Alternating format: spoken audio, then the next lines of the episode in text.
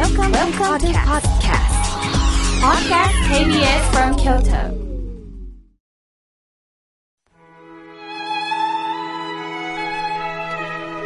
改めまして、僧侶の河村妙慶です。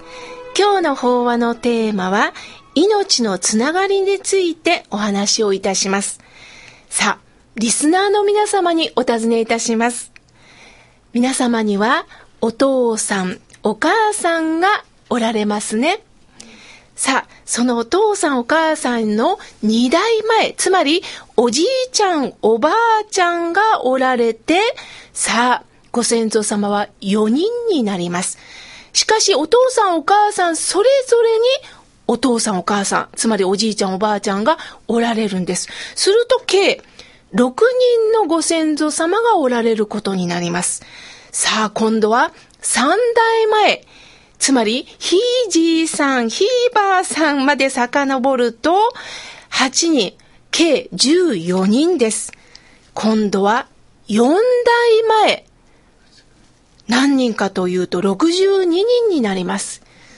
5代前になると126人、6代前254人、7代前510人、8代前1022人、9代前2046人、そして10代前は4094人です。するとこれを言ってたら番組終わりますので、どーんと時代は遡り、23代前は何人でしょうか。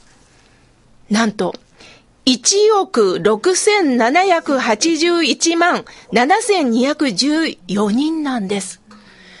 びっくりしませんか？ということは、この中で誰一人欠けても、この私は存在しなかったんです。私たちには今残念ながら亡くなられたと言っても、それぞれの両親がおられます。そしておじいちゃん、おばあちゃん、ひいじいちゃん、ひいばあさんがおられます。その歴史が私たちをこうしてつなげてくださったということなんですね。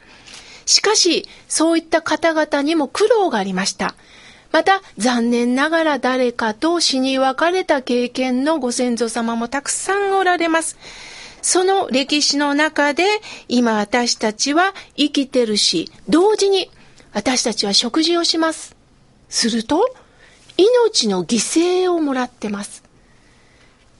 お肉もそう、お魚もそう、お野菜もそう、様々な命の犠牲がないと、私たちはこうして生きることができなかった。すると、このつながりということを考えてみましょう。でも私たちには感情がありますからね。ムカつく。私あの人と会わない。だからもうあの人とは付き合わないから、パシーンと自分の感情で切ることができるだろうかということなんです。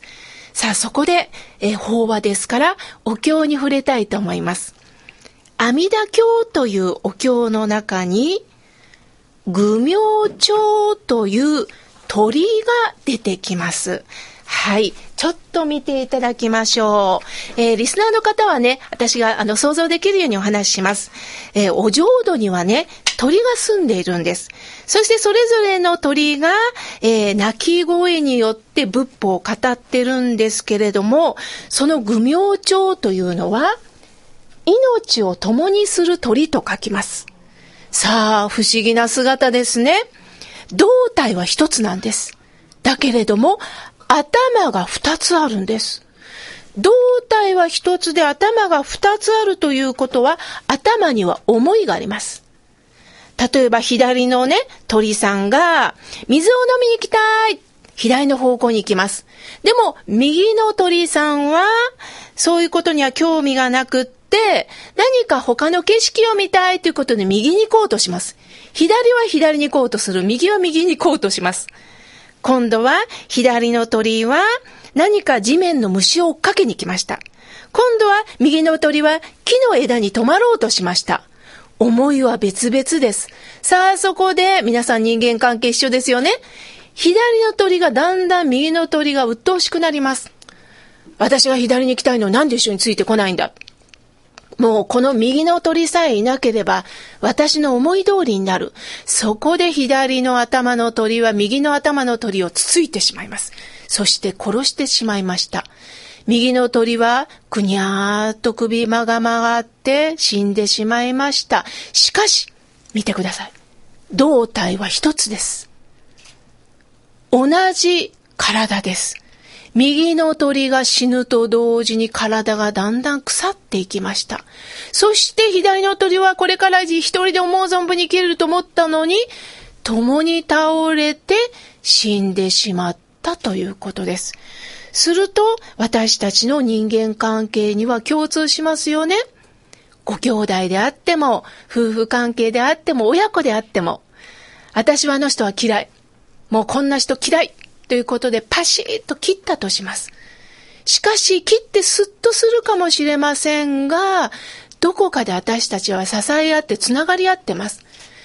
どこで自分自身が辛い思いをしていくか、自分自身も友達になるかわかりませんよということを教えてくれるんですね。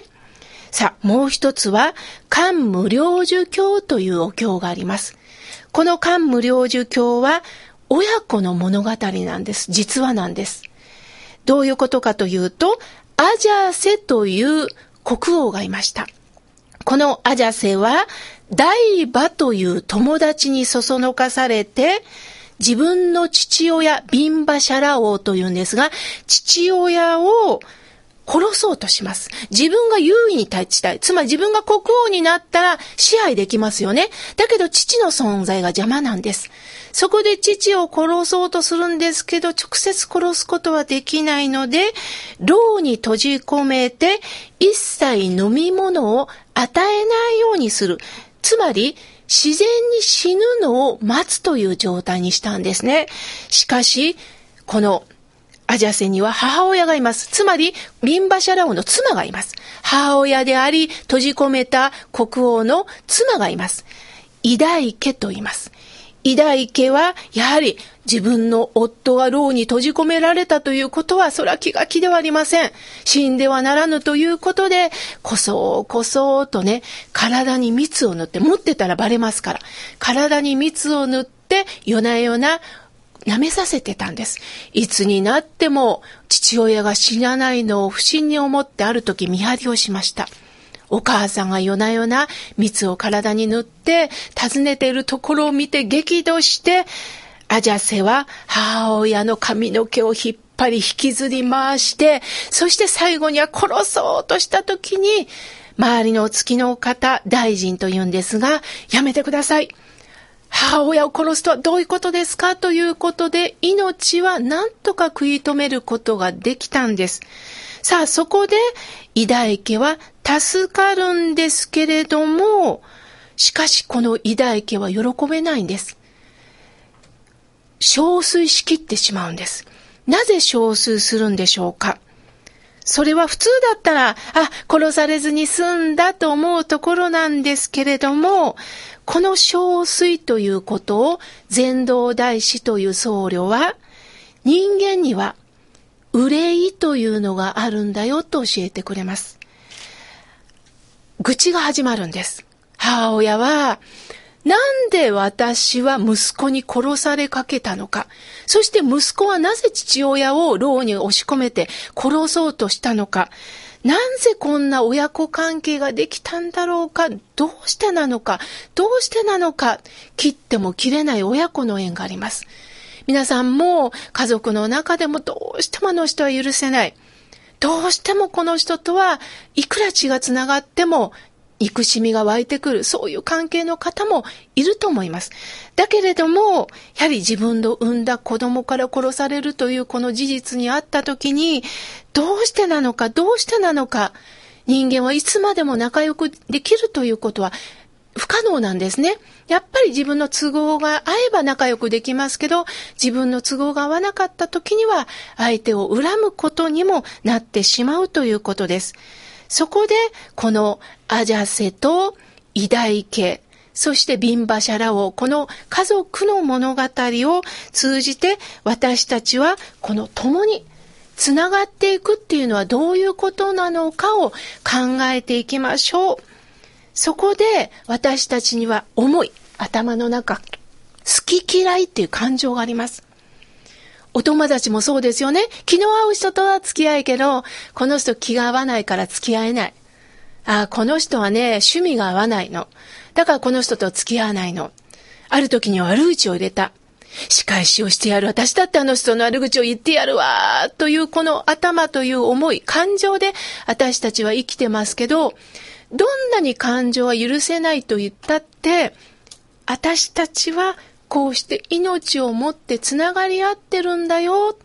また私たちはね、悪いとこは気になるんです。人の欠点は気になるんです。あんたおかしいでしょ。この指で刺すんです。あんたそこ直しなさいよ。そこは悪いと思うわよ。だけれども、この指、刺してる指を横の角度から見たらどうですか？残り3本の中指、人差し指、小指は私の方に向けられてるんです。あんたね、あんたねって言いながら、いや、これはもしかしたら私のことであったのかなっていうことです。今日まさしくそうでしたよね。この番組が始まる前に皆さんに携帯電話の電源切ってくださいね。ベルが鳴りますよって言っときながら私の携帯切ってなかったんですよね。あれ？もうまさしく私のことなんです。だから仏教というのはあなたおかしいわというと同時に私もそうじゃないのとちょっと角度を変えて考えるというきっかけをいただくということなんです。僧侶はね、常にお念じをつけています。なぜお念じをつけるかというと、仏様をお参りする道具として皆さん思ってますが、これもつながりなんです。糸でつながってます。すると、ここに親玉があります。そして、それぞれ周りにはいろんな玉があります。そこを私がこの親玉としたときに、対抗にあるこの玉。この玉が嫌い。この人がいるから私の人生面白くないのよ。ご近所付き合いもあると思います。親子関係、お友達関係も何かのね、皆さんサークルに入ってる会社の中でも、私あの人と顔合わせるのが嫌なのよ。私あの人さえいなければ楽しいのよっていう人いると思います。じゃああの人嫌いだからってパチンと切ったらどうなりますか？そうなんです。全部バラバラになっちゃうんです。そして嫌だ嫌だと言ってる私が最後は孤独になってしまいますよ。では、無理してでも付き合えっていうの？そういうことじゃないんです。その人の命も、その人の良いところも見ていきましょう。そしてどうしてもこの人と難しいな、ここは合わないなっていう部分は、そっと水に流せばいいんです。全部が全部付き合う必要はありません。だけど人間ね、必ずいいところがあります。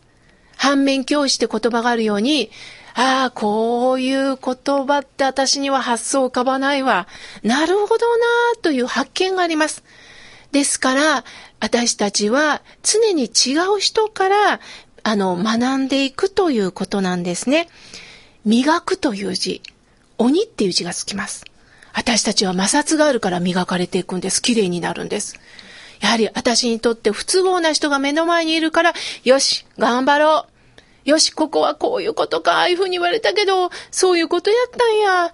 私も背中を押してもらって、いろんな人に刺激を受けて、この私になっていくんだな、ということをね、知っていくということです。今日は、生命尊重の日、命というものを改めて考えていく、そんな時間にしたいですよね。私事ですが、7月の15日、大谷大学のね、講堂で、命の講演会というのをするんですが、私はね、スタッフなんです。司会で入ってます。人間の命というものはどういうものか、人間の心はいつ生まれたのか、そういうことをある研究者の方がね、語ってくださるんですね。また機会があったらね、ぜひ来られてみてください。改めて私の命はご先祖様のつながりの中でいる。そして一人欠けても私たちは一人では生きていけないんだ。そのことを今日ゆっくりと考えていただきたいと思います。